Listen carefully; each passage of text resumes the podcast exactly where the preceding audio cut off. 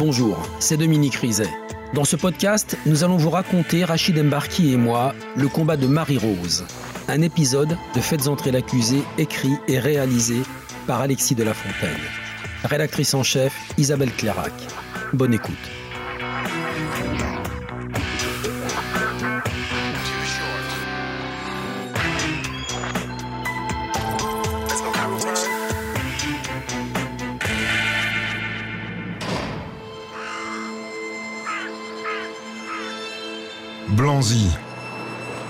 28 décembre 1996. Il a gelé à Pierre-Fendre toute la nuit. Et le givre couvre encore la petite bourgade de Saône-et-Loire. Dans le lotissement ouvrier qui s'est construit à la sortie du bourg, une découverte bouleverse la famille Blétry. Marie-Rose Blétry, la mère de Christelle Blétry. Myriam est descendue, donc Myriam c'est euh, ma deuxième fille, et elle m'a dit euh, Christelle n'est pas dans son lit. J'ai été tout de suite euh, très angoissée et très inquiète. La veille au soir, Christelle, l'aînée des trois enfants âgés de 20 ans, devait passer la soirée chez des amis dans le centre de Blanzy. Marie-Rose les appelle aussitôt. Séverine Creuset, amie de Christelle Blétry. C'est sa maman qui est venue nous voir directement à l'appartement. Elle est venue nous voir, elle nous dit Bah voilà, Christelle n'est pas rentrée de la nuit, est-ce que vous savez où elle est quoi? Elle était très inquiète pour sa fille, quoi.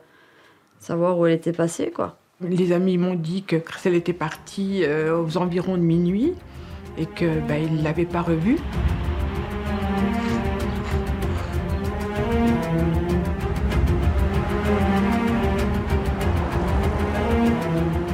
J'appelle le commissariat de, de Montsolémine et quelqu'un vraiment euh, euh, pas sympathique en disant bah, qu'elle était, euh, qu'elle était majeure et vaccinée. On m'envoie promener, voilà.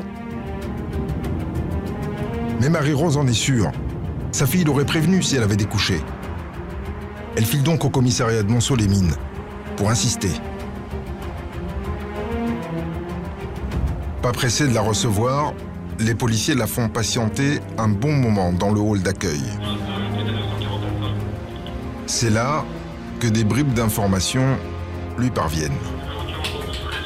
On entendait dans les radios euh, jeune fille euh, dans le fossé. euh, moi j'entendais, mais je voulais pas croire qu'on parlait de Christelle. Non, c'est pas possible, quoi. Mais Christelle va rentrer. Pendant que la maman se ronge les sangs au commissariat, des policiers s'activent déjà dans un chemin isolé à l'écart de Blanzy, au lieu dit de l'étang d'Ocle.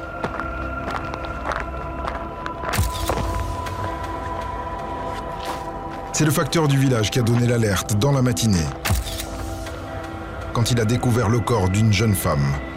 Commandant Alain Bourdin, de la police judiciaire de Dijon. Sur elle, on trouve son sac contenant des papiers d'identité, ce qui permet de confirmer l'identité de Christelle Blétry.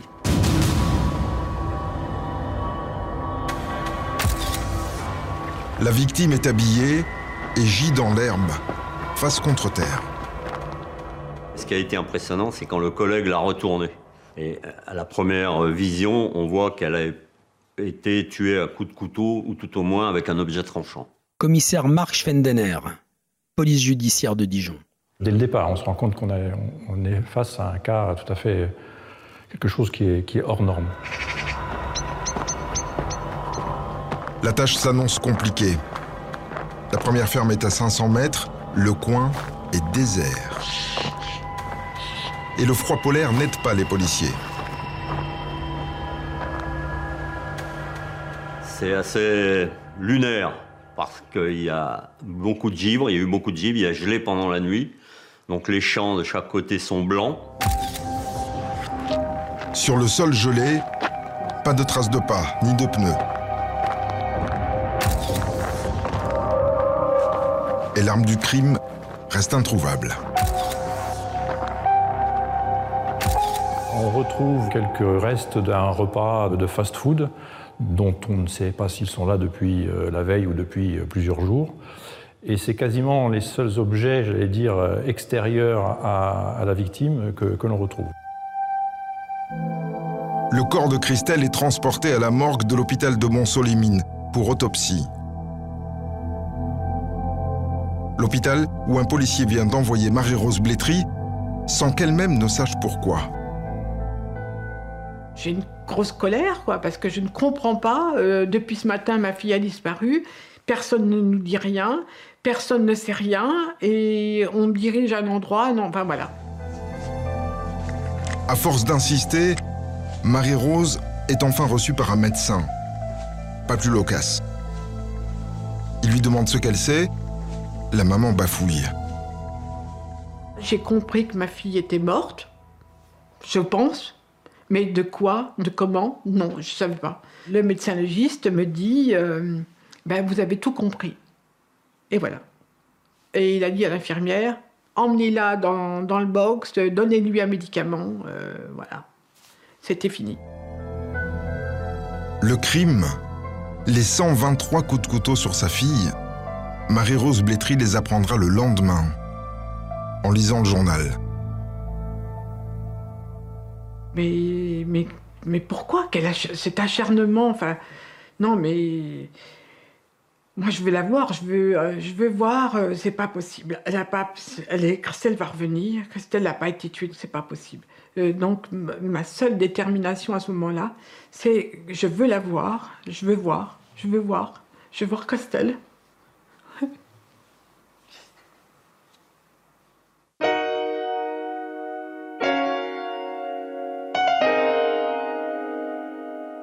Dominique, l'autopsie qui a été pratiquée sur le corps de Christelle montre que le tueur s'est acharné. Oui, absolument. Le légiste va relever 123 plaies sur le corps de Christelle et va finalement s'arrêter. Il va arrêter de les compter. On a rarement vu un tel acharnement dans un dossier judiciaire. Si on considère que le tueur frappe toutes les deux secondes, il s'est acharné sur Christelle pendant 4 minutes. Et le légiste note des plaies de défense. Il y a une quinzaine de plaies de défense sur les bras et sur les mains de Christelle, ce qui signifie qu'elle a essayé de se protéger et qu'elle était encore consciente au moment de son agression. Le tueur, il s'est servi de quelle arme? Alors le légiste pense à une arme blanche, euh, piquante, coupante, euh, peut-être coupante d'ailleurs sur les deux tranchants, une lame de 7 cm de longueur, 3 cm de largeur, un couteau pliant, peut-être un opinel ou un laguiole. C'est un meurtre à caractère sexuel? Non, le légiste dit clairement non. Il ne note aucune trace d'agression sexuelle ou de viol sur le corps de Christelle. Et à partir de cet examen, est-ce qu'un scénario commence à se dessiner? C'est assez rare qu'un légiste s'autorise un scénario, mais lui va le faire.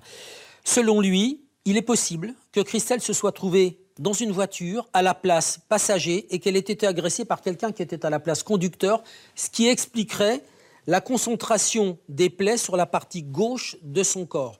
Deuxième élément, le sang s'est déposé vers le bas du corps et ça laisse penser pour le légiste à une position assise de Christelle au moment de l'agression. Et les indices qui ont été prélevés sur la scène de crime, qu'est-ce que ça donne? Ça donne rien, ça donne absolument rien. Euh, à l'époque, on n'a pas de téléphonie, rien d'autre. Alors ce que vont faire maintenant les enquêteurs, c'est essayer de tirer le fil de la vie de Christelle. Marie-Rose Blétry, la mère de Christelle Blétry. C'était quelqu'un de très généreux, très, très serviable, très, euh, euh, très gentil, mais d'une gentillesse euh, incroyable.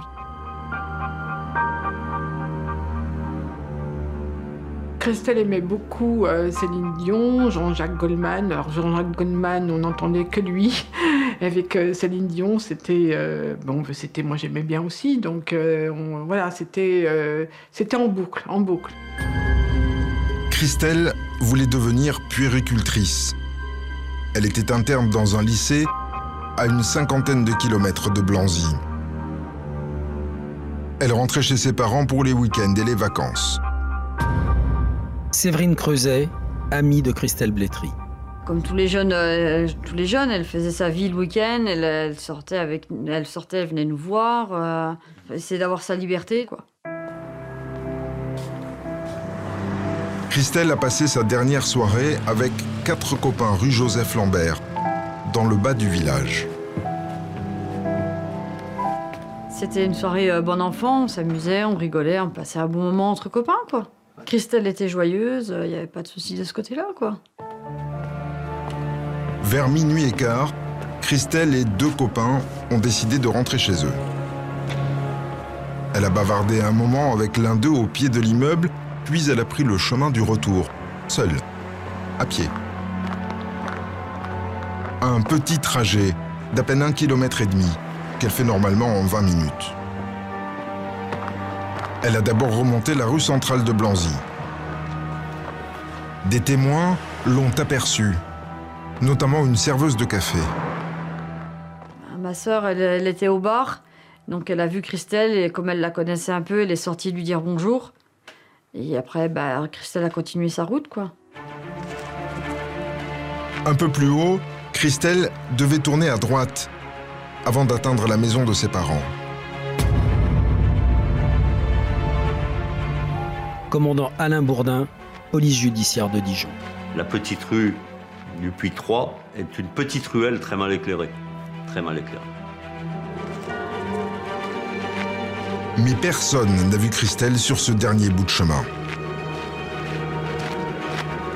Commissaire Marc Schwendener de la police judiciaire de Dijon.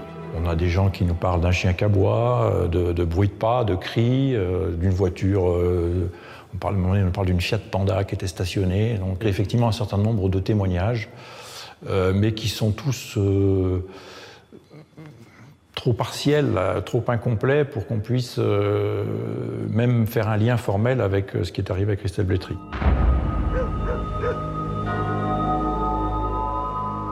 Christelle ne faisait pas du stop. Christelle était, ne serait jamais montée avec un inconnu, ça c'est certain, parce que c'est vrai qu'on en parlait beaucoup à la maison.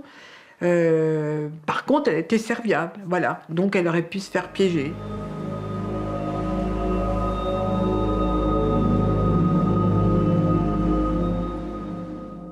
Dominique, tout se passe dans un mouchoir de poche. Oui, Rachid, ce soir du 27 décembre 1996, Christelle passe donc la soirée chez ses amis, rue Joseph Lambert. Elle a un peu plus d'un kilomètre à parcourir pour rentrer chez ses parents. On perd sa trace devant ce bar où elle discute avec la serveuse. Elle aurait dû, en principe, prendre ensuite à droite la rue du Puy 3 pour arriver rue Pasteur. Elle tournait à gauche. Elle était chez ses parents. Et on découvre son corps le lendemain à 2 km 700 de Blanzy, chemin de l'étang d'Ocle. Rien de plus sur l'examen de la soirée? Non, rien de plus. Alors, les enquêteurs vont s'intéresser aux petits secrets de cette euh, jeune femme de 20 ans. Et ils vont découvrir que, peu de temps avant sa mort, des événements troublants euh, lui sont arrivés. Depuis quelques semaines, Christelle paraissait inquiète, renfermée. Marie-Rose Blétry, la mère de Christelle Blétry. Juste avant son assassinat, elle ne sortait plus. Est-ce que parce que parce que justement elle avait peur ou euh, voilà. Moi j'essayais de lui, de, de- de lui poser des questions, de savoir et euh, bah, elle, me dit- elle ne me disait rien quoi. Commissaire Marc Schwendener, police judiciaire de Dijon.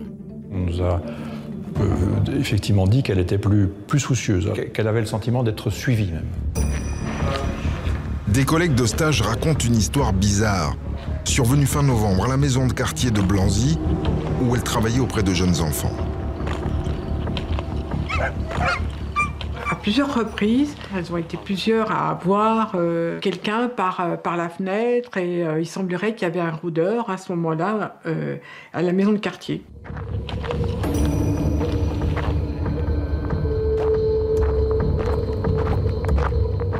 mais aucun signalement précis n'a pu être fourni sur ces individus.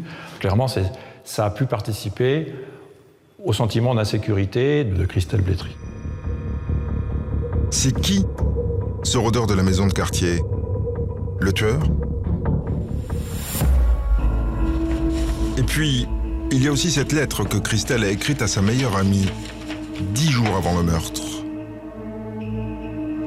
Elle parle d'un prénommé Christophe qu'elle a rencontré dans une boîte de nuit, euh, avec lequel elle a entretenu une relation des plus brèves au mois de décembre. Ce Christophe, Christelle l'appelle Titi. Et ce qu'elle raconte dans sa lettre est assez inquiétant.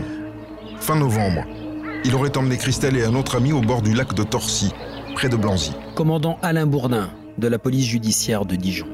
Il lui a demandé de fumer du shit, voire de vendre du shit, et d'avoir un rapport sexuel à trois, ce qu'elle a refusé.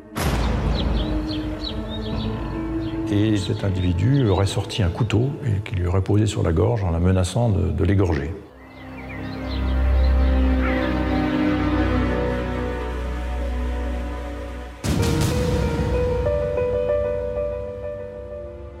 Quand j'apprends ça et dès que j'apprends les détails, ça, je veux dire, Christelle a été assassinée, c'est forcément euh, lui l'auteur. Hein. On se dit, euh, on est sur le, sur le bon chemin. Le Christophe en question est rapidement repéré et arrêté chez ses parents. C'est un profil, je dirais, un peu de petit délinquant.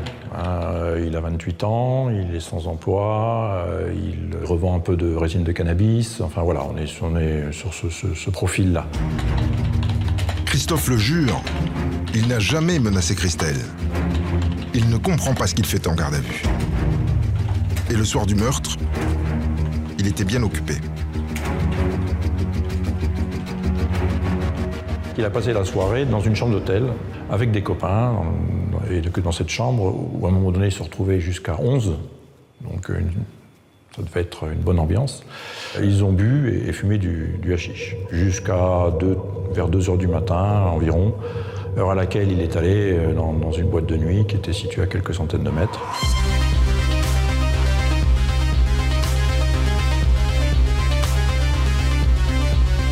Cette discothèque est située à 10 km de la scène de crime, soit une demi-heure aller-retour en voiture. Christophe a-t-il pu s'échapper de la soirée pour aller tuer Christelle? Il n'avait pas de voiture à cette époque euh, et il n'est jamais resté seul. Euh, donc il a toujours été en présence d'autres personnes qui ont confirmé qu'il était à l'hôtel puis euh, à la boîte de nuit. On a pu établir sa tenue vestimentaire n'a pas changé au cours de la nuit. Et que quand on l'a saisie, elle n'a pas été lavée, elle n'a pas. Or, si il était l'auteur des faits, je pense qu'il aurait été couvert de sang. La police se détourne donc de Christophe pour se concentrer sur d'autres pistes. Car en Saône-et-Loire, le meurtre a fait grand bruit. On ne parle même que de ça dans ce village de 6000 habitants. Du coup, les corbeaux du coin ne se privent pas pour donner du grain à moudre aux enquêteurs et à Marie-Rose.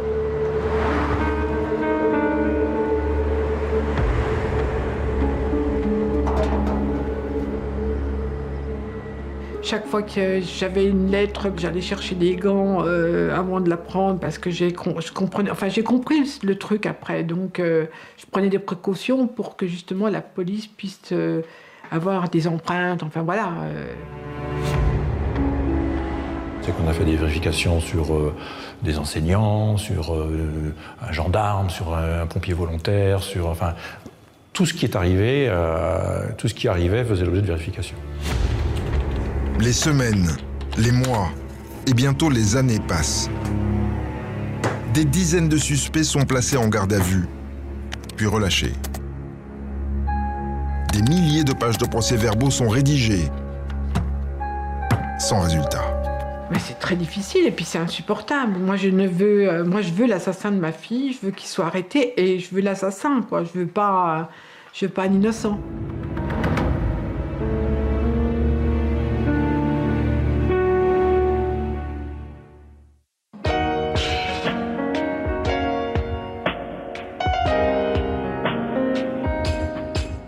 Dans son combat, Marie-Rose Blétry n'est pas seule. Elle a très vite réussi à fédérer de nombreux soutiens. Oui, très rapidement, dès janvier 97, aussitôt à la mort de Christelle, des habitants de Blanzy, des amis, vont venir la rejoindre parce qu'ils sont d'abord indignés par la façon dont on l'a traitée au commissariat de police de Mont-Solémine et à l'hôpital de Mont-Solémine. Et tous ensemble, ils vont créer avec elle l'association Christelle. Très rapidement, première réunion publique, deux mamans de jeunes filles assassinées vont se présenter, Marie Pichon et Betty Soltisiak. Et puis, au fur et à mesure du temps et des réunions, d'autres familles qui ont vécu le même malheur vont rejoindre l'association. Celle que la presse appellera plus tard les disparus de la 6. Elles sont combien, Dominique? Elles sont 10, elles ont entre 13 et 23 ans. Elles ont toutes disparu dans ce secteur le long de l'autoroute A6, un rayon d'une centaine de kilomètres. hein. Ici, entre Chalon-sur-Saône, Mont-Solémine, Mâcon, ça fait un triangle que la presse va appeler le triangle de la peur. Ce sont elles. Oui. Marie-Agnès Cordonnier, Françoise Bruyère, ce sont deux autostoppeuses belges qui disparaissent en août 84 près de Mâcon. Sylvie Aubert, 23 ans, 86. On retrouve son corps dans une rivière, elle a été étranglée. Christelle Maillery, c'est la fille de Marie Pichon, 16 ans. On la retrouve poignardée dans une cave au Creusot, décembre 86. Août 87, Marthe Buisson, elle a 16 ans. On la retrouve le crâne fracassé au bord de la 6, près de Mâcon. Nathalie Maire, la même année, elle a 18 ans, battue à mort sur l'air de Saint-Albin. C'est toujours sur la 6. Carole Soltisiac, la fille de Betty, elle n'avait que 13 ans. Elle a été violée, poignardée à Mont-Solémine, novembre 1990. Christelle Blétry, décembre 1996. Mars 97, menottée, bâillonnée, Virginie Bluzet, 21 ans, on la retrouve à Verdun-sur-le-Doubs. Et deux ans plus tard, Vanessa Thiellon, 17 ans, on la retrouve sur les berges de la Saône. Elle a été battue à mort. Quand on entre, Rachid, dans les années 2000, aucun de ces crimes n'est encore résolu. Dix crimes de jeunes filles en 15 ans dans le même coin et personne ne fait le rapprochement? C'est pas un tueur en série, ça? Alors on ne sait pas si c'est un tueur en série, mais en tout cas, il y a beaucoup de similitudes entre certains de ces meurtres. Le problème, c'est que certains ont été commis en zone police, d'autres en zone gendarmerie, que souvent des magistrats différents dans différentes juridictions ont été saisis, et les premiers à faire le rapprochement, ce sera l'association Christelle et ses avocats, Didier Seban, Corinne Herman.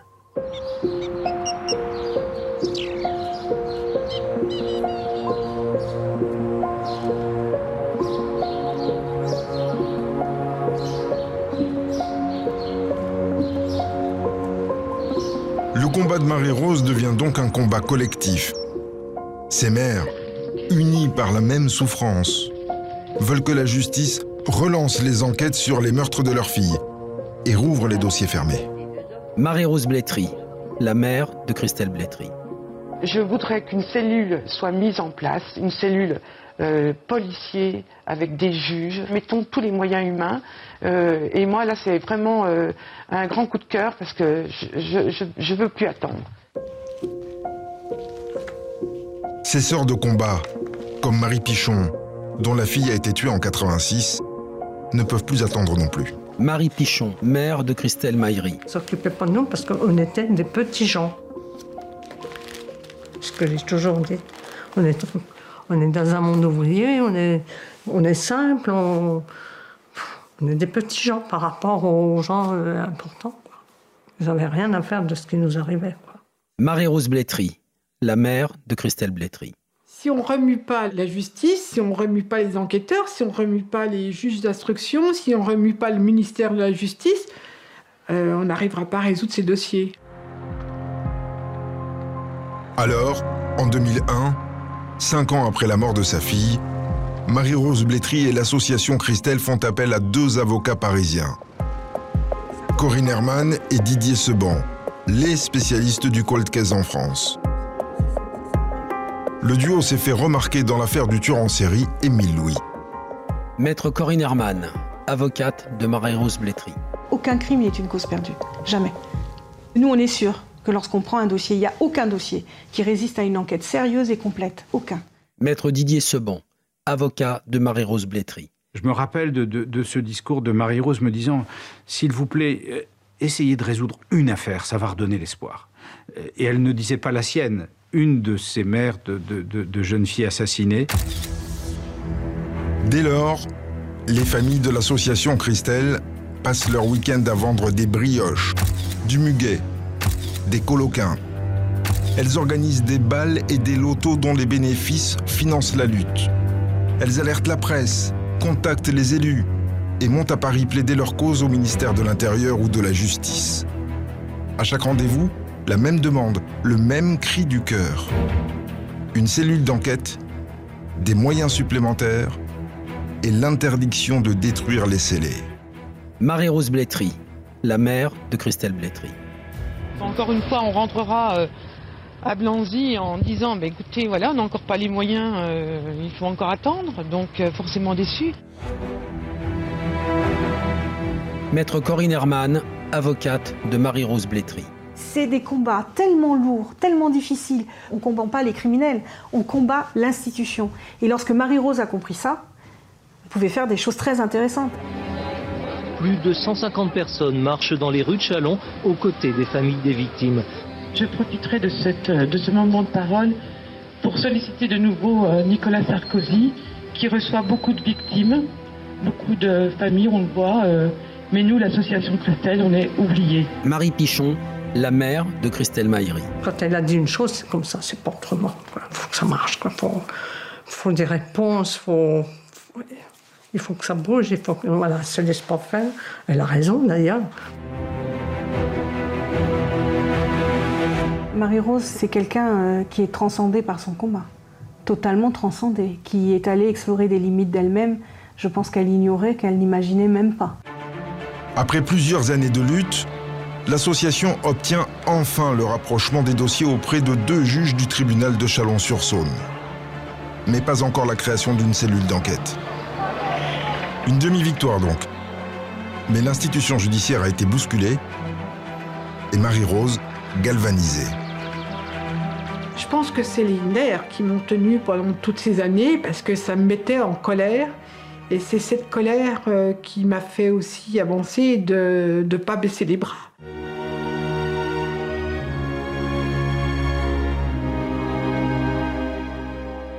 Dominique, cet espoir est récompensé en 2011. Oui, cette année-là, une première affaire portée par l'association va être résolue. 25 ans après le meurtre de Christelle Maïri, c'est cette jeune collégienne qui avait été retrouvée assassinée dans une cave du Creusot, dont la maman, Marie Pichon, est devenue une amie de Marie-Rose Blétry. 25 ans après, un homme est arrêté, mis en examen. Il s'appelle Jean-Pierre Murat. Il va être condamné en 2016 à 20 ans de prison. Une première victoire qui permet d'en espérer d'autres. qui donne un fol espoir à Marie-Rose Blétry et qui renforce encore sa détermination pour que soit retrouvé et arrêté l'assassin de sa fille. C'est l'arrivée d'une nouvelle juge et d'un nouveau policier à la PJ de Dijon qui va donner un coup de fouet aux enquêtes. Ce policier, c'est le brigadier chef Raphaël Nedilko. Après avoir retrouvé le tueur de la petite Maïri, il s'attaque à celui de Christelle Blétry. L'homme est un ancien du 36, du genre doué, méticuleux, obstiné. Brigadier chef Raphaël Nedilko de la police judiciaire de Dijon. Tout ce qui est possible de faire humainement ou policièrement doit être fait, donc il est toujours possible de sortir un colcaise, quelle que soit son ancienneté.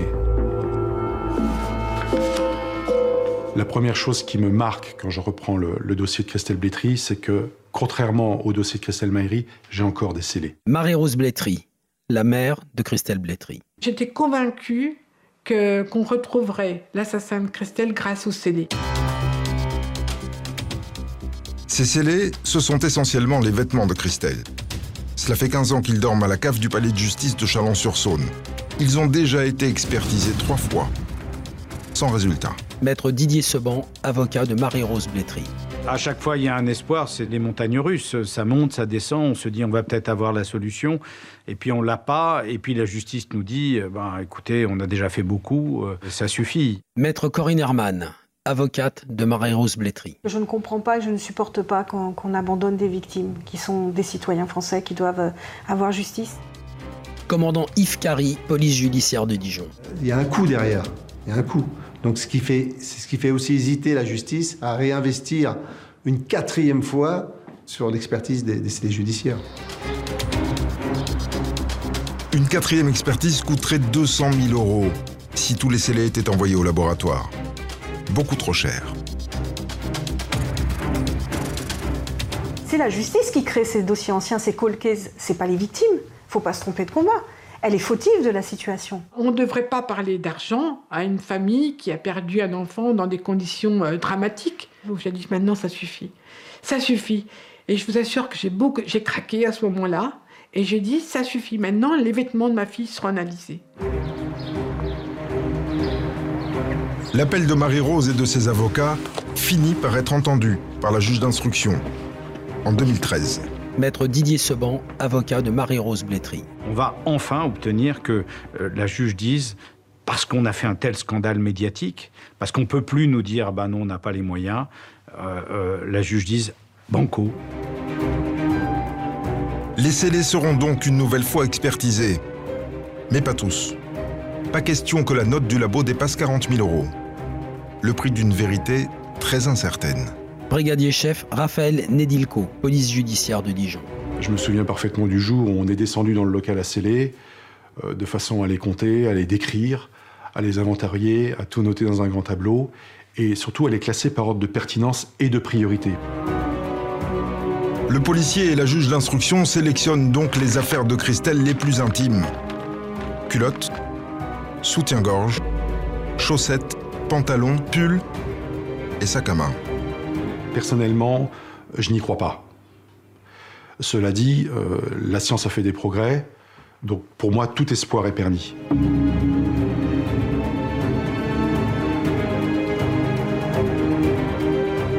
Dominique, la juge désigne un laboratoire qui n'a encore jamais travaillé sur l'affaire Blétry. Oui, le laboratoire du professeur d'Outremepuich. Les premières expertises s'étaient concentrées essentiellement sous les bras du blouson que portait euh, Christelle et à l'arrière de ses genoux, pensant que son assassin aurait pu déplacer son corps et le traîner. Là, le professeur d'Outremepuich va faire un quadrillage systématique de certains vêtements de Christelle et un prélèvement dans chacun de ces petits carrés. Alors, c'est beaucoup plus précis, mais ça coûte aussi beaucoup plus cher. Et pour quel résultat? Pour un résultat magnifique, parce que ces expertises vont permettre de trouver un ADN masculin sur plusieurs vêtements que portait Christelle ce soir-là. Un seul et même ADN masculin, des cellules épithéliales de la peau, qu'on retrouve sur le sac à main, le soupule et une chaussette de Christelle. Mieux encore, on isole cet ADN dans des traces de sperme qui ont été retrouvées sur eux et à l'intérieur du jean que portait Christelle ce soir-là, sur son soutien-gorge et sur sa culotte. Ce qui signifie que Christelle s'est déshabillée et qu'en 1996, le légiste est passé complètement à côté du caractère sexuel de ce meurtre. Oui, ça veut dire que le légiste s'est complètement planté. Ça veut dire aussi que 17 ans plus tard, la maman de Christelle, Marie-Rose Blétry, va en plus découvrir que sa, sa fille a été violée. Et aussitôt le résultat connu, la juge envoie cet ADN au FNAEG. Ouais, et là c'est fabuleux, Rachid, parce que ça match. L'ADN est déjà connu par le fichier national automatisé des empreintes génétiques. C'est celui d'un homme de 54 ans. C'est lui. Il s'appelle Pascal Jardin. Pascal Jardin, un inconnu dans l'enquête Blétry. Les policiers de Dijon ont entendu des dizaines de suspects, mais lui, ils ne l'ont jamais croisé. En revanche, leurs collègues de Chalon-sur-Saône, à une heure de route au sud, ont déjà eu affaire à lui, dix ans plus tôt. C'était en décembre 2004. Ils l'ont fiché à la suite d'une tentative d'agression sexuelle dans un quartier HLM. Brigadier chef Raphaël Nedilko de la police judiciaire de Dijon. Pascal Jardin se présente au domicile d'une jeune femme qu'il choisit un peu au hasard sur euh, une sonnette en banane immeuble. Commandant Yves Carry de la police judiciaire de Dijon. Et là, elle va se présenter comme plombier euh, envoyé par l'organisme HLM afin de faire des vérifications. Ce jour-là, la jeune femme n'est pas seule. Son compagnon est également présent dans l'appartement. Pascal Jardin explique alors qu'il repassera. Ce qu'il fait dix jours plus tard. Cette jeune femme ouvre la porte à Pascal Jardin. Il pénètre et là il lui dit il faut que je fasse des vérifications. Je vous invite à aller dans la salle de bain et faire couler l'eau. Moi je suis dans la cuisine. Pendant ce temps-là, il en profite pour se déshabiller. Il se met en slip, il glisse un couteau dans son slip et il va à sa rencontre.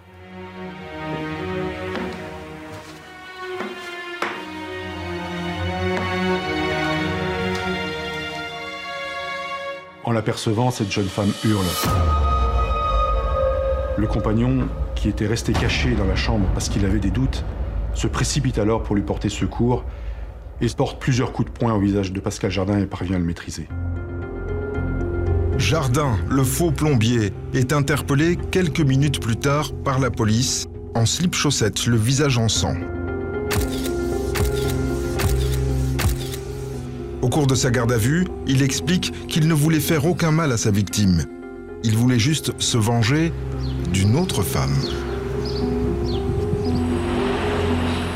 Car depuis des mois, ce responsable logistique en produits surgelés subit les humiliations quotidiennes de sa supérieure hiérarchique. Il n'en peut plus. Il a craqué. Maître Damien Varlet, avocat de Pascal Jardin. Cette colère qu'il avait contre ce- cette supérieure hiérarchique avait été en quelque sorte reportée, déplacée sur celle qui va devenir sa victime au moment des faits. Docteur Daniel Zaguri, expert psychiatre. Il a besoin de passer d'une posture d'impuissance à une posture de toute puissance, d'une posture d'humiliation à une posture de domination, de terrasser en quelque sorte l'image féminine. Il y a quand même un mode opératoire qui est euh, bien maîtrisé. Donc, il y avait là beaucoup d'éléments euh, pour attirer l'attention, pour servir d'alerte euh, sur le fait que peut-être il y avait eu d'autres faits avant et en tout cas sur le fait qu'il présentait une réelle dangerosité criminologique. Difficile à l'époque de faire le rapprochement entre cette tentative d'agression à domicile, en plein jour, et le meurtre de Christelle Blétry, huit ans plus tôt, à 50 km de là, en pleine nuit.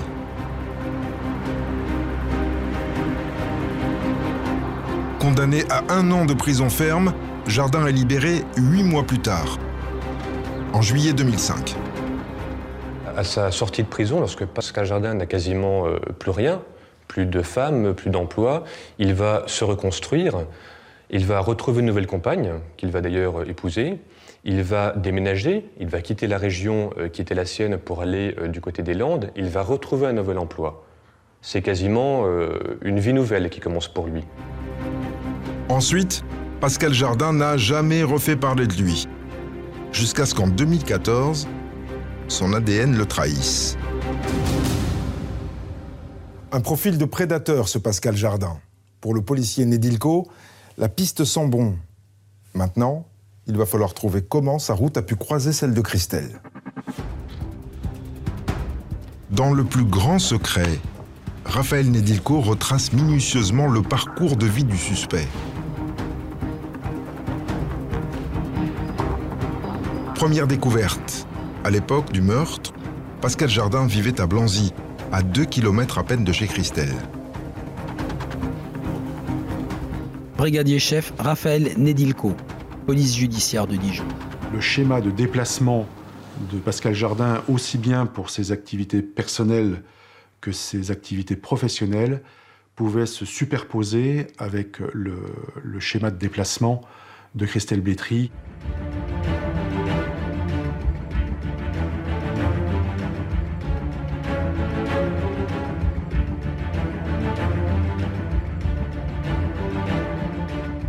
Le soir des faits, on perd la trace de Christelle Blétry à l'endroit même où Pascal Jardin passait pour rentrer de son travail.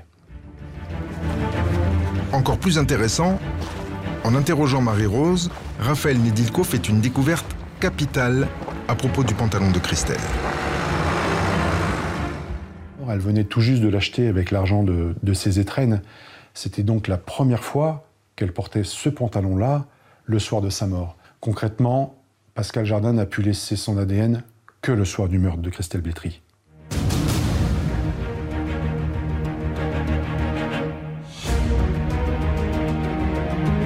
Cette fois, tout y est. Il faut aller chercher le bonhomme. Direction les Landes. Le 9 septembre 2014, à 6 h du matin, les policiers frappent à la porte de Pascal Jardin, à Réjon. Il vit là, à l'écart du village, avec sa deuxième épouse et ses belles-filles. Commandant Yves Carry, police judiciaire de Dijon. Tout de suite, on remarque qu'il est porteur d'un couteau à la ceinture. Il ne bouge pas. Nous l'interpellons sans problème, sans force. Il se laisse neutraliser sans problème. Nous lui passons les menottes et il semble bizarrement peu surpris de nous voir.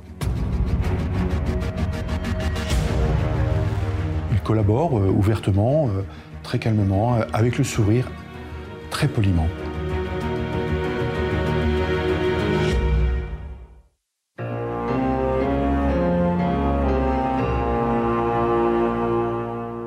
Pascal Jardin n'est pas ramené tout de suite en Bourgogne. Il va être interrogé dans les locaux de la PJ de Bordeaux. Mais c'est le brigadier chef Nedilko qui va conduire l'interrogatoire. Vous êtes placé en garde à vue dans le cadre d'un meurtre, euh, celui de Christelle Vitry, euh, pour lequel j'ai des raisons. Malgré la gravité des soupçons qui pèsent sur lui, Pascal Jardin, assisté d'une avocate commise d'office, est toujours aussi serein. Connaissiez-vous Christelle Vitry? Y a-t-il pu avoir échange entre vous? Non, jamais. Brigadier chef Raphaël Nedilko de la police judiciaire de Dijon. C'est une sorte de, de partie d'échecs qui, se, qui s'établit entre lui et moi. Il positionne ses pions de défense, je positionne mes pions d'attaque, mais je sais très bien que tout ce qu'il me dit, ce ne sont que des mensonges. Et là, je décide de passer à l'attaque. Je vous informe que, euh, suite à une expertise des vêtements que portait Christelle Blétry au moment de sa mort, on y retrouve votre ADN. Est-ce que vous pouvez réagir? Ah bah non, je peux pas réagir du tout. Je suis incapable de vous dire pourquoi. euh, Je vous exhorte à me dire la vérité. Monsieur Jardin. Je ne peux pas vous dire la vérité puisque je vous l'ai dit. Je ne connais pas cette fille. Et j'aurais rencontré où? C'est à vous que je pose la question. Mais je, je ne l'ai pas rencontré, j'en sais rien tout. Si- je- Comme je l'ai dit tout à l'heure, si éventuellement j'ai pu la rencontrer, c'est au- au bureau de tabac ou dans un bistrot, c'est tout. Puis je vais vous laisser vous enfoncer. Ce qui est vraiment euh, phénoménal chez Pascal Jardin, c'est qu'il ne bouge pas d'un millimètre. Il reste droit dans ses bottes. Allez, on se motive Non, mais je, et on dit la vérité à monsieur l'inspecteur qui est devant. je vous dis que je ne connais pas cette fille. Je vous dis. Après 4 heures de dénégation, Pascal Jardin est reconduit dans sa cellule pour la nuit. Au petit matin, le policier affine sa stratégie. Il extrait Jardin de sa geôle et lui offre café, cigarillo et pain au chocolat. Puis il engage la conversation, tranquillement, dans la cour du commissariat. On a un échange humain. On aurait pu être à la limite des amis si on s'était rencontrés dans d'autres circonstances, s'il n'y avait pas des faits aussi graves qui nous opposaient, lui et moi, qui nous mettaient de chaque côté d'un mur. Je savais qu'il avait reçu une éducation euh, chrétienne dans son enfance. Et il est vrai qu'à un moment donné, j'ai voulu faire euh, résonner en lui cette corde sensible, que je n'étais pas là pour le juger, que j'étais là pour l'écouter, que le jugement, euh, c'était pas mon travail. Mais il s'agissait vraiment de, toucher la sphère la plus profonde de, son humanité et quelque part de sa spiritualité, parce que je voulais qu'il s'ouvre. Et je le regarde un moment dans les yeux et je lui dis de toute façon, euh, pour moi, je n'ai aucun doute. Vous êtes le meurtrier de Christelle Blétry. Je vous le dis en face. Ce qui m'intéresse, c'est pourquoi vous l'avez tué et comment. Et c'est maintenant. Le brigadier chef Nedilko commence alors un troisième interrogatoire. Pascal Jardin a été troublé par sa conversation avec le policier. Et il commence par le remercier. J'ai la chance d'avoir en face de moi quelqu'un qui sait parler tout simplement. Et ça, je souhaite à, tout le monde d'avoir roi comme vous. Ensuite, Pascal Jardin revient sur sa soirée du 27 décembre 96, qu'il raconte en détail. Ce jour-là, il est sorti tard du travail. Il a bu quelques mojitos avec des collègues à Chalon-sur-Saône. Puis il est rentré à Blanzy où il est arrivé vers minuit et demi. J'ai croisé cette fille que je ne connaissais pas.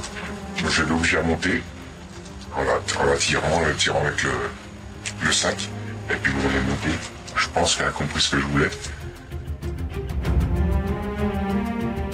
Ensuite, Pascal Jardin a pris la direction de la sortie du bourg, sans écouter Christelle qui le suppliait de la déposer chez elle.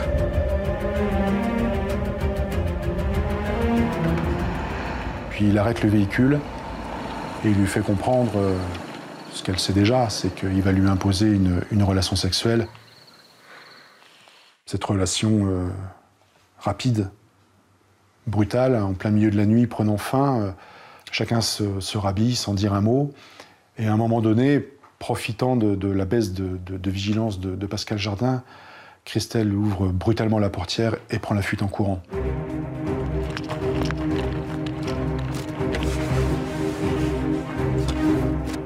Et là, j'ai sorti mon couteau pied de la voiture.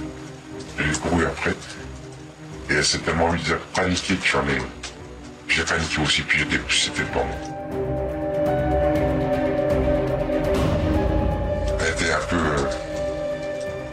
Très. Et, et moi, j'étais complètement dans un état se- second, je savais. Mais je suis incapable dire où, j'ai donné le premier coup de couteau. Ouais, crinet. La seule chose qu'il m'explique vouloir obtenir au moment où il la frappe, c'est son silence. C'est qu'elle arrête de crier. Rien d'autre.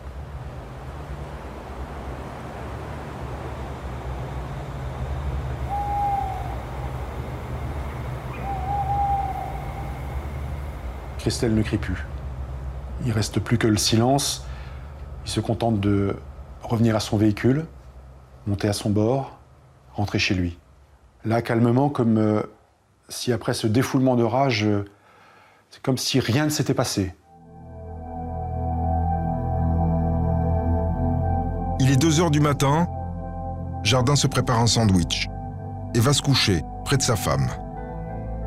Le lendemain du meurtre, il ira au travail, comme d'habitude, et gardera son secret pendant 18 ans. Après ses aveux circonstanciés, Pascal Jardin s'effondre dans un rare moment de remords. Le petit monstre. C'est mieux le petit monstre.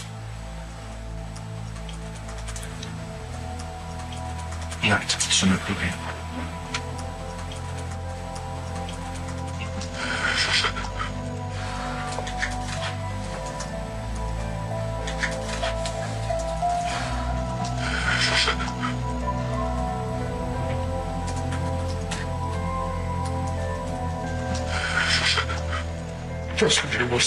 Lourde, c'est pas la famille.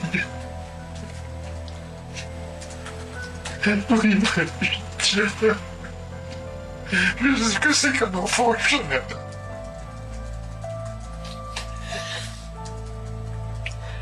Pascal Jardin pleure. Mais il pleure surtout sur lui-même. Comme pour la tentative d'agression en 2004, il fait porter la responsabilité de son geste à une femme. Pourquoi t'as dévoré ma vie Pourquoi Pourquoi a-t-elle demandé ma vie de ça L'autre, mon ex.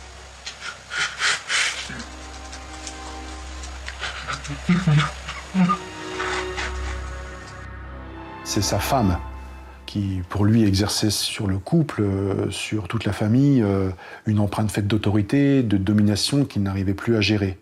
Encore une fois, Pascal Jardin se positionne comme une victime. C'est lui la victime, une victime des femmes. Le lendemain de sa garde à vue, Pascal Jardin réitère ses aveux devant la juge d'instruction, qui le met en examen pour le viol et le meurtre de Christelle Blétry. Un incroyable coup de théâtre dans l'affaire des disparus de Lassis. Le meurtrier présumé d'une jeune femme de 20 ans retrouvée morte en 96 a été confondu par son ADN 18 ans après les faits. La mère de la victime.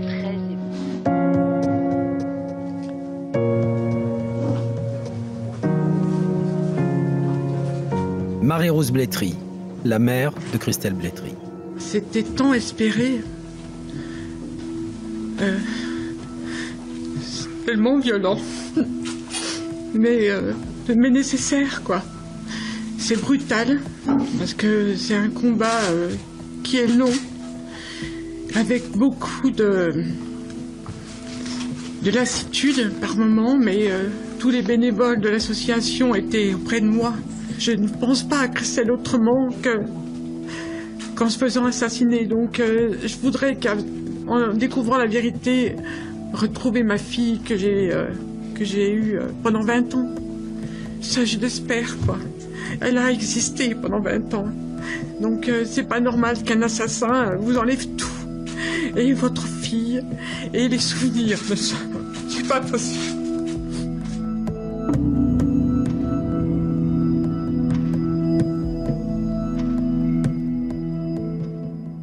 Placé en détention provisoire, Pascal Jardin reçoit quelques jours après un soutien de poids, celui de sa deuxième femme et de ses belles-filles. Son épouse est convaincue que son mari n'a pas pu tuer Christelle. C'est le message qu'elle lui adresse, par-delà les murs de sa prison. Je refuse catégoriquement de dire qu'il a fait du mal. C'est pas possible.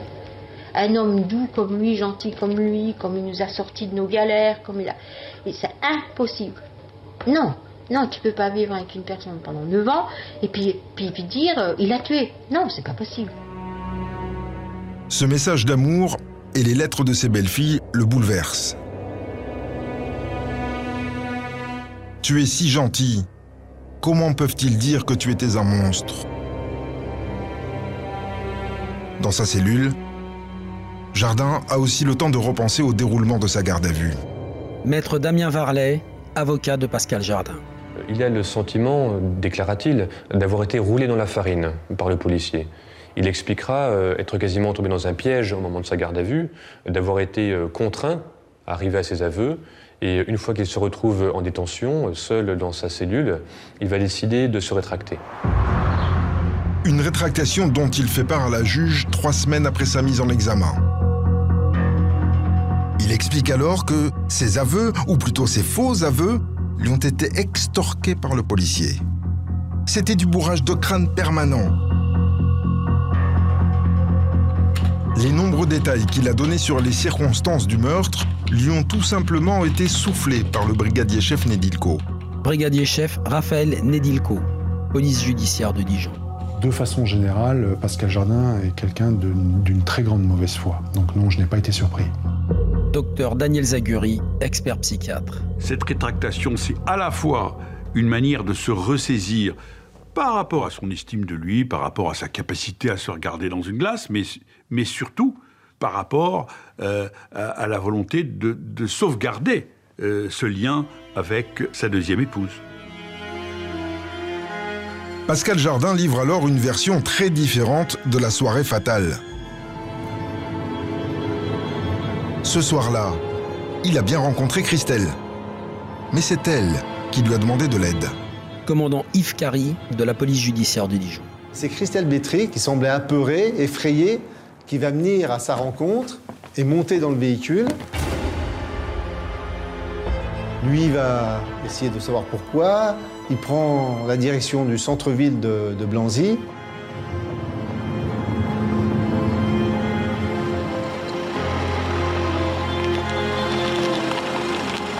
Va s'arrêter au niveau du presbytère, dans un lieu relativement sombre.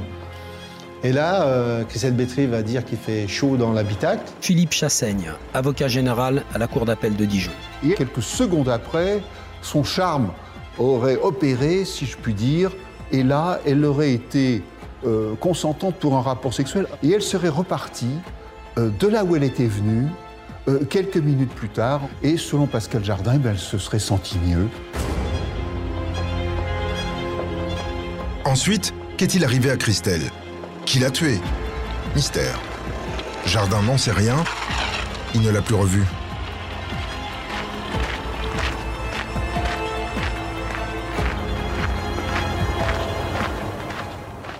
Sa nouvelle version est un peu fantaisiste, on va dire, abracadabrante par rapport à la personnalité de, de Christelle Bétry. Elle traversait une période difficile, Christelle, où elle se sentait suivie, où elle était apeurée de quelque chose. Donc on la voyait mal monter dans un véhicule d'un inconnu pour avoir un rapport sexuel consenti. Il va avoir une relation sexuelle avec une femme qui n'est pas sa femme, sous les fenêtres du presbytère. Attends, tu vas pas tromper ta femme sous les fenêtres du curé, ça n'a aucun sens. Maître Didier Seban, avocat de Marie-Rose Blétry. C'est une manière de salaire de la victime que de dire que euh, tout d'un coup, Christelle Bétry aurait sauté sur le premier venu euh, comme une prostituée et se serait jetée sur lui pour avoir une relation sexuelle. C'est la salir, Christelle, que de dire ça. Cette nouvelle version, personne n'y croit. Elle est d'ailleurs contredite par la nouvelle expertise d'une nouvelle légiste. Philippe Chassaigne, avocat général à la Cour d'appel de Dijon. La principale conclusion du médecin légiste, c'est de dire que les coups ont été portés à l'endroit où on a découvert le corps de Christelle.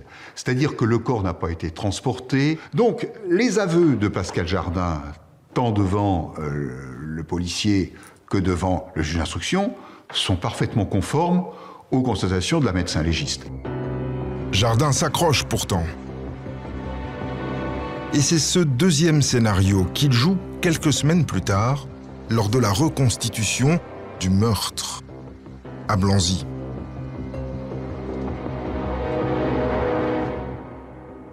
C'est un Pascal Jardin euh, très à l'aise, complètement décomplexé euh, auquel on a affaire, qui, euh, qui est sûr de lui, qui est sûr de sa version. Le seul regret qu'il a, c'est d'avoir fait quelque part des faux aveux, ce qu'il décrit comme étant des faux aveux.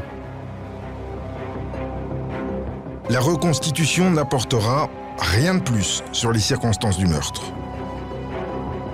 Ce qui se joue ce soir-là, dans la nuit noire de l'étang d'Ocle, c'est un duel silencieux entre Marie-Rose et à seulement quelques pas, l'homme accusé d'avoir tué sa fille.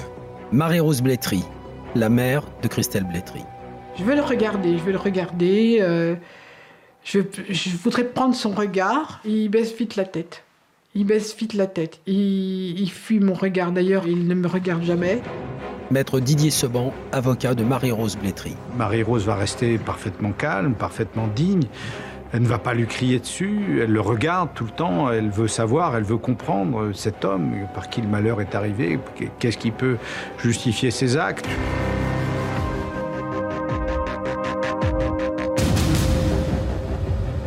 Il n'a pas dit la vérité. Il n'a pas dit ce qui... euh, Non. Comment vous l'avez trouvé Presque indifférent.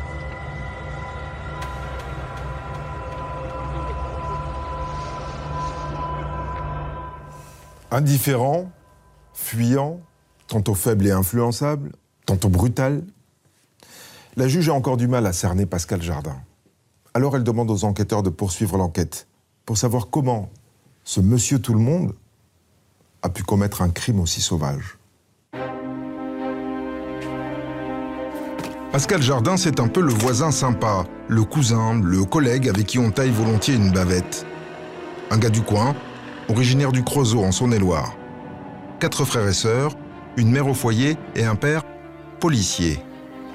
Marié, bon père de famille et les loisirs ordinaires d'une vie bien réglée.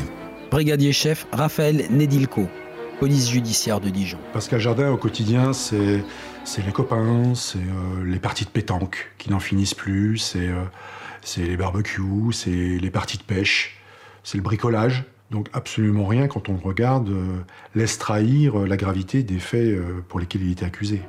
Michael Jardin, le fils de Pascal Jardin. Ce qui comptait le plus pour lui, c'était l'esprit de famille et la cohésion d'une famille. On était assez proches, on allait à la pêche, on allait aux champignons, on... ça nous arrivait de jouer aux jeux vidéo ensemble. Il était probablement le seul père à venir dans, dans toute ma troupe de, copains, à venir l'été à la piscine avec nous et à jouer avec nous. Je pense avoir eu une enfance relativement heureuse. euh.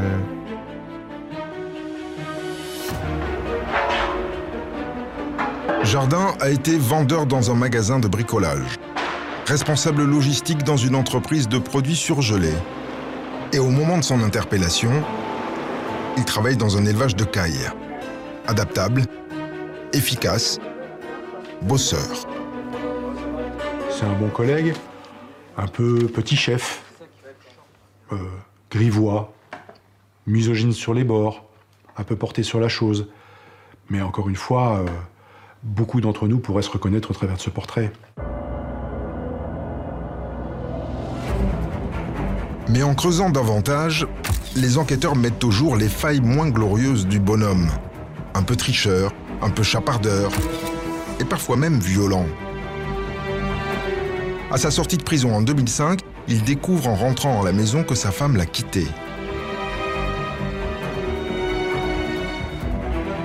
Il a pété les plombs, a commencé de tout casser et tout ça, et à un moment j'ai voulu l'arrêter et il m'a fait peur, il m'a fait peur.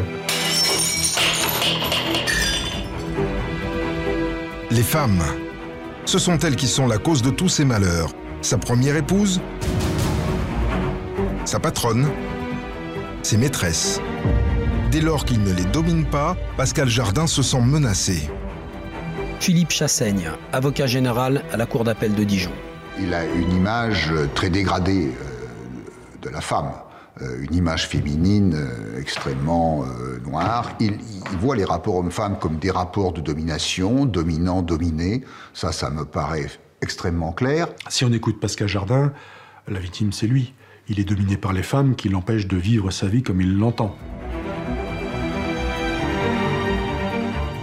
Il y a une seule femme que Pascal Jardin s'interdit de juger, sa mère. Une mère pourtant autoritaire, omniprésente, étouffante.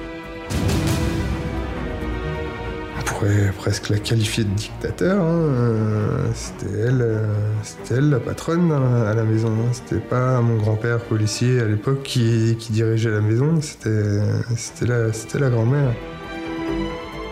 Docteur Daniel Zaguri, expert psychiatre. Cette mère inconsciemment haïe va faire que la haine va être déplacée sur d'autres femmes qui vont payer pour cette haine de l'image maternelle. Ce qui frappe enfin chez Pascal Jardin, c'est sa capacité à compartimenter sa vie, à la cliver, garder le secret du meurtre et reprendre le cours normal de son existence pendant 18 ans.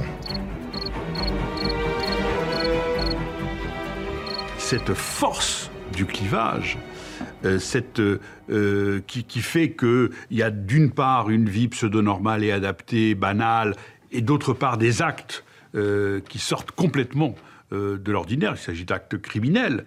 Et puis, cette, ce rapport très singulier à l'image féminine, tout ça, ce sont effectivement des traits que l'on rencontre chez des tueurs à série ou chez des grands criminels.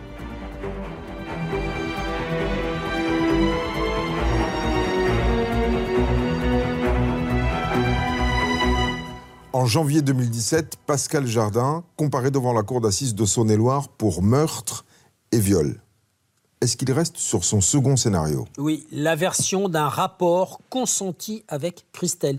Il continue à nier le meurtre, sans convaincre personne et surtout pas les jurés de la cour d'assises, qui vont le condamner à la réclusion criminelle à perpétuité, assortie de 20 ans, 20 ans de sûreté et il fait immédiatement appel de ce verdict. Pascal Jardin sera donc rejugé. Il va être rejugé devant une autre cour d'assises, la cour d'assises d'appel à Dijon, le 20 septembre 2018. On est 22 ans après le meurtre de Christelle. Et le procès de la dernière chance pour tout le monde. Oui, pour lui d'abord, parce que c'est sa dernière chance d'essayer de convaincre les jurés de son innocence, et surtout, et surtout pour Marie-Rose Blétry, parce que pour elle, c'est la dernière chance de voir l'assassin de sa fille avouer publiquement son crime.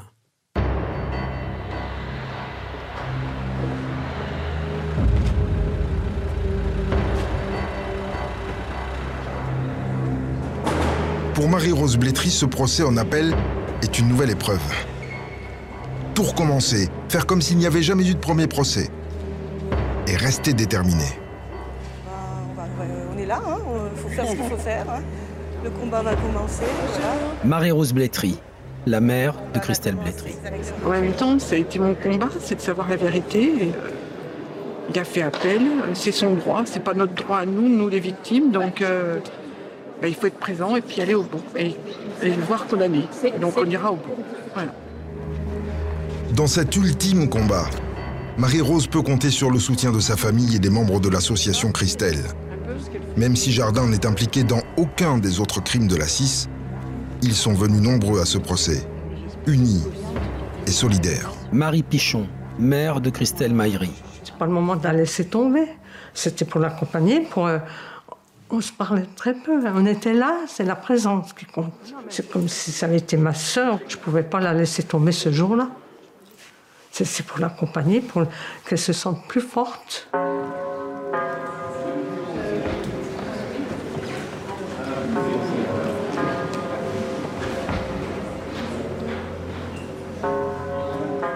Que j'espérais que Pascal Jardin vous.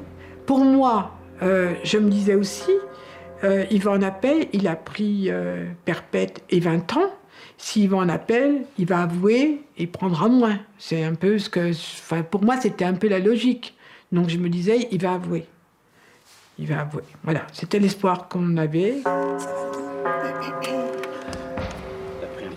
Maître Didier Seban, avocat de Marie-Rose Blétry. Elle voudrait avoir euh, quelque part un, dialogue avec cet homme. euh, Pourquoi, pour- pourquoi sa fille? Pourquoi ce soir-là? Pourquoi ça s'est passé? Ces questions qui vous hantent, qui la hantent depuis, depuis tant d'années.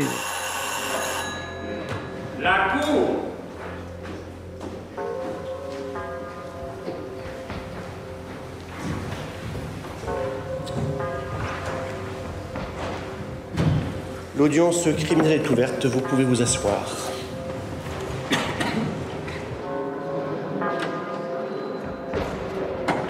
Dès le début de l'audience, Jardin annonce la couleur. Quand le président lui demande pourquoi il a fait appel, il répond ⁇ Je suis innocent ⁇ Sa ligne de défense reste la même. Il a eu une relation consentie avec Christelle, il ne l'a pas tuée. Philippe Chassaigne, avocat général à la Cour d'appel de Dijon. Euh, je me suis trouvé euh, face à un homme euh, calme, absolument pas agressif, mais euh, emmuré dans une version qui, à mes yeux, hein, qui- qu'il défendait contre vents et marées et qui était un tissu d'incohérence et d'improbabilité. Je ne sais pas. Je ne me souviens pas. Je ne peux pas répondre à cette question. Jardin évite, contourne, louvoie, résiste aux assauts des questions. Alors, pendant les interruptions d'audience, Michael, son propre fils, lui aussi persuadé de sa culpabilité, va tenter de le faire craquer. À chaque fois, ma démarche était de lui dire Mais vas-y, balance, crache, crache. C'est pas trop tard, c'est. C'est justement là que tu joues euh, le plus gros. Et euh, il me jurait toujours droit dans les yeux qu'il avait rien fait, que c'était pas lui. euh, S'il est dans le déni, dans le déni complet. Marie-Rose Blétry, la mère de Christelle Blétry. Je suis pas surprise, hein, pas du tout. Il est impassible. Je sais pas si. Je me demande s'il sait que- qu'il est dans une, dans une cour d'assises. Je me demande. Pas d'humanité, pas de. Rien. Rien. Il reste pourtant un espoir de voir Pascal Jardin changer. Au quatrième jour du procès, ses aveux filmés sont projetés dans la salle d'audience. Effet garanti sur l'assistance. Maître Didier Seban, avocat de Marie-Rose Blétry. Il y a ce sentiment très fort qu'il y a le vrai Pascal Jardin, celui qui, est, euh, qui parle euh, devant euh, Nedilco, qui parle lors de la garde à vue, et puis il y a un, un homme qui a reconstruit une histoire, euh, qui est le Pascal Jardin de l'audience d'assises. Donc euh, il y a un homme qui ment et un homme qui dit vrai. Je, je pensais que j'avais. c'était un cauchemar que j'avais fait. Cette double image va jouer très fort contre lui. Mise en difficulté par l'attitude fermée de Jardin et ses aveux filmés, la défense contre-attaque. Elle dénonce les conditions de sa garde à vue.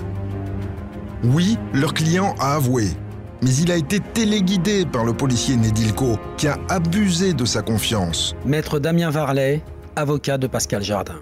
La confiance, ça démarre par des égards auxquels une personne gardée à vue ne peut pas s'attendre. Café, euh, cigarette, pain au chocolat. Et une fois que ce lien de confiance est tissé, c'est très difficile pour une personne en garde à vue de faire autre chose que de suivre un petit peu le mouvement qui sera lancé par cet enquêteur. Et l'enquêteur bienveillant à votre égard, qui euh, va enlever son uniforme de policier euh, et puis va presque se transformer comme un ami, comme un conseil pour vous, va vous présenter ces deux options. Contester les faits, vous prendrez le maximum. Reconnaissez les faits et vous pourrez peut-être obtenir une peine moins sévère.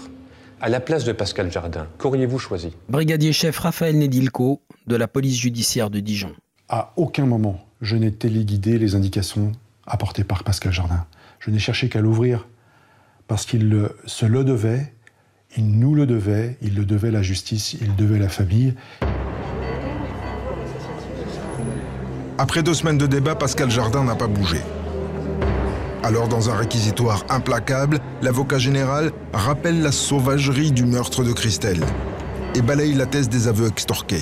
Philippe Chassaigne, avocat général à la Cour d'appel de Dijon.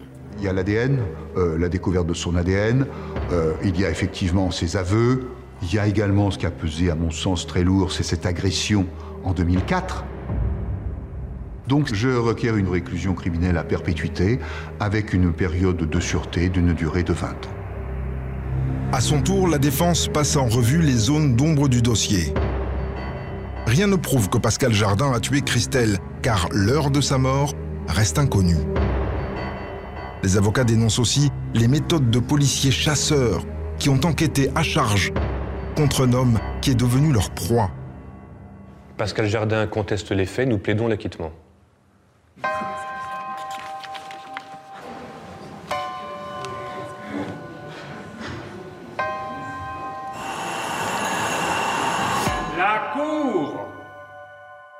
Après 4 heures de délibéré, Pascal Jardin est condamné à la perpétuité, avec une période de sûreté de 20 ans. La même peine qu'en première instance. Marie-Rose Blétry n'aura pas d'aveu, mais elle vient de gagner un combat long de 22 ans. La peine est confirmée et c'est c'est un grand soulagement. C'est un grand soulagement. Marie-Rose Blétry, la mère de Christelle Blétry. On me dit euh, souvent, euh, vous êtes courageuse. Ah ouais. Moi, je dis, pour moi, c'est pas du courage. hein. C'est pas du courage.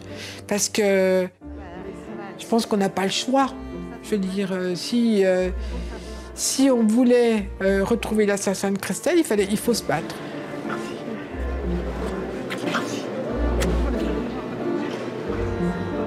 Se battre, c'est euh, bah, grâce à- à tout le monde. Moi, je remercierai jamais assez l'association, la population, tous ceux qui ont été là pour nous aider, nous épauler et nous permettre de connaître la vérité.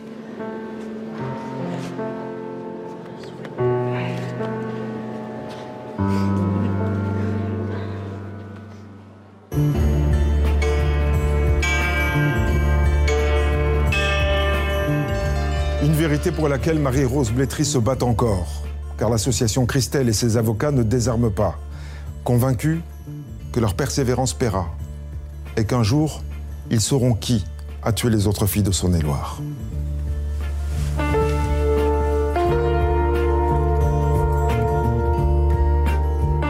Vous venez d'écouter le podcast de Faites entrer l'accusé consacré au combat de Marie-Rose. Si vous avez aimé cet épisode, abonnez-vous sur votre plateforme d'écoute préférée pour ne manquer aucun autre épisode de Faites entrer l'accusé.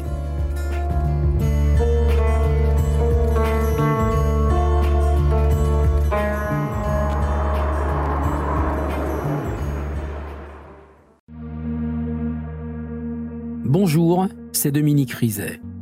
Une poignée de secondes, voilà tout ce qu'il faut pour qu'une vie bascule. Juste une poignée de secondes. Un sursaut, un instant où le destin bifurque dans une direction ou dans l'autre. Sur le coup, je pensais pas qu'il était mort parce que je voyais pas de sang, on voyait rien quoi en fait. Sébastien s'est jeté sur son père. L'affaire Grégory, l'affaire Daval, l'affaire Cahuzac, vous les connaissez toutes, ça fait 40 ans que je vous raconte ces destins brisés. Aujourd'hui, dans l'instant où, découvrez les confessions de ceux qui sont au cœur de ces affaires. Ils me racontent et vous racontent ce qu'ils ne pourront jamais oublier.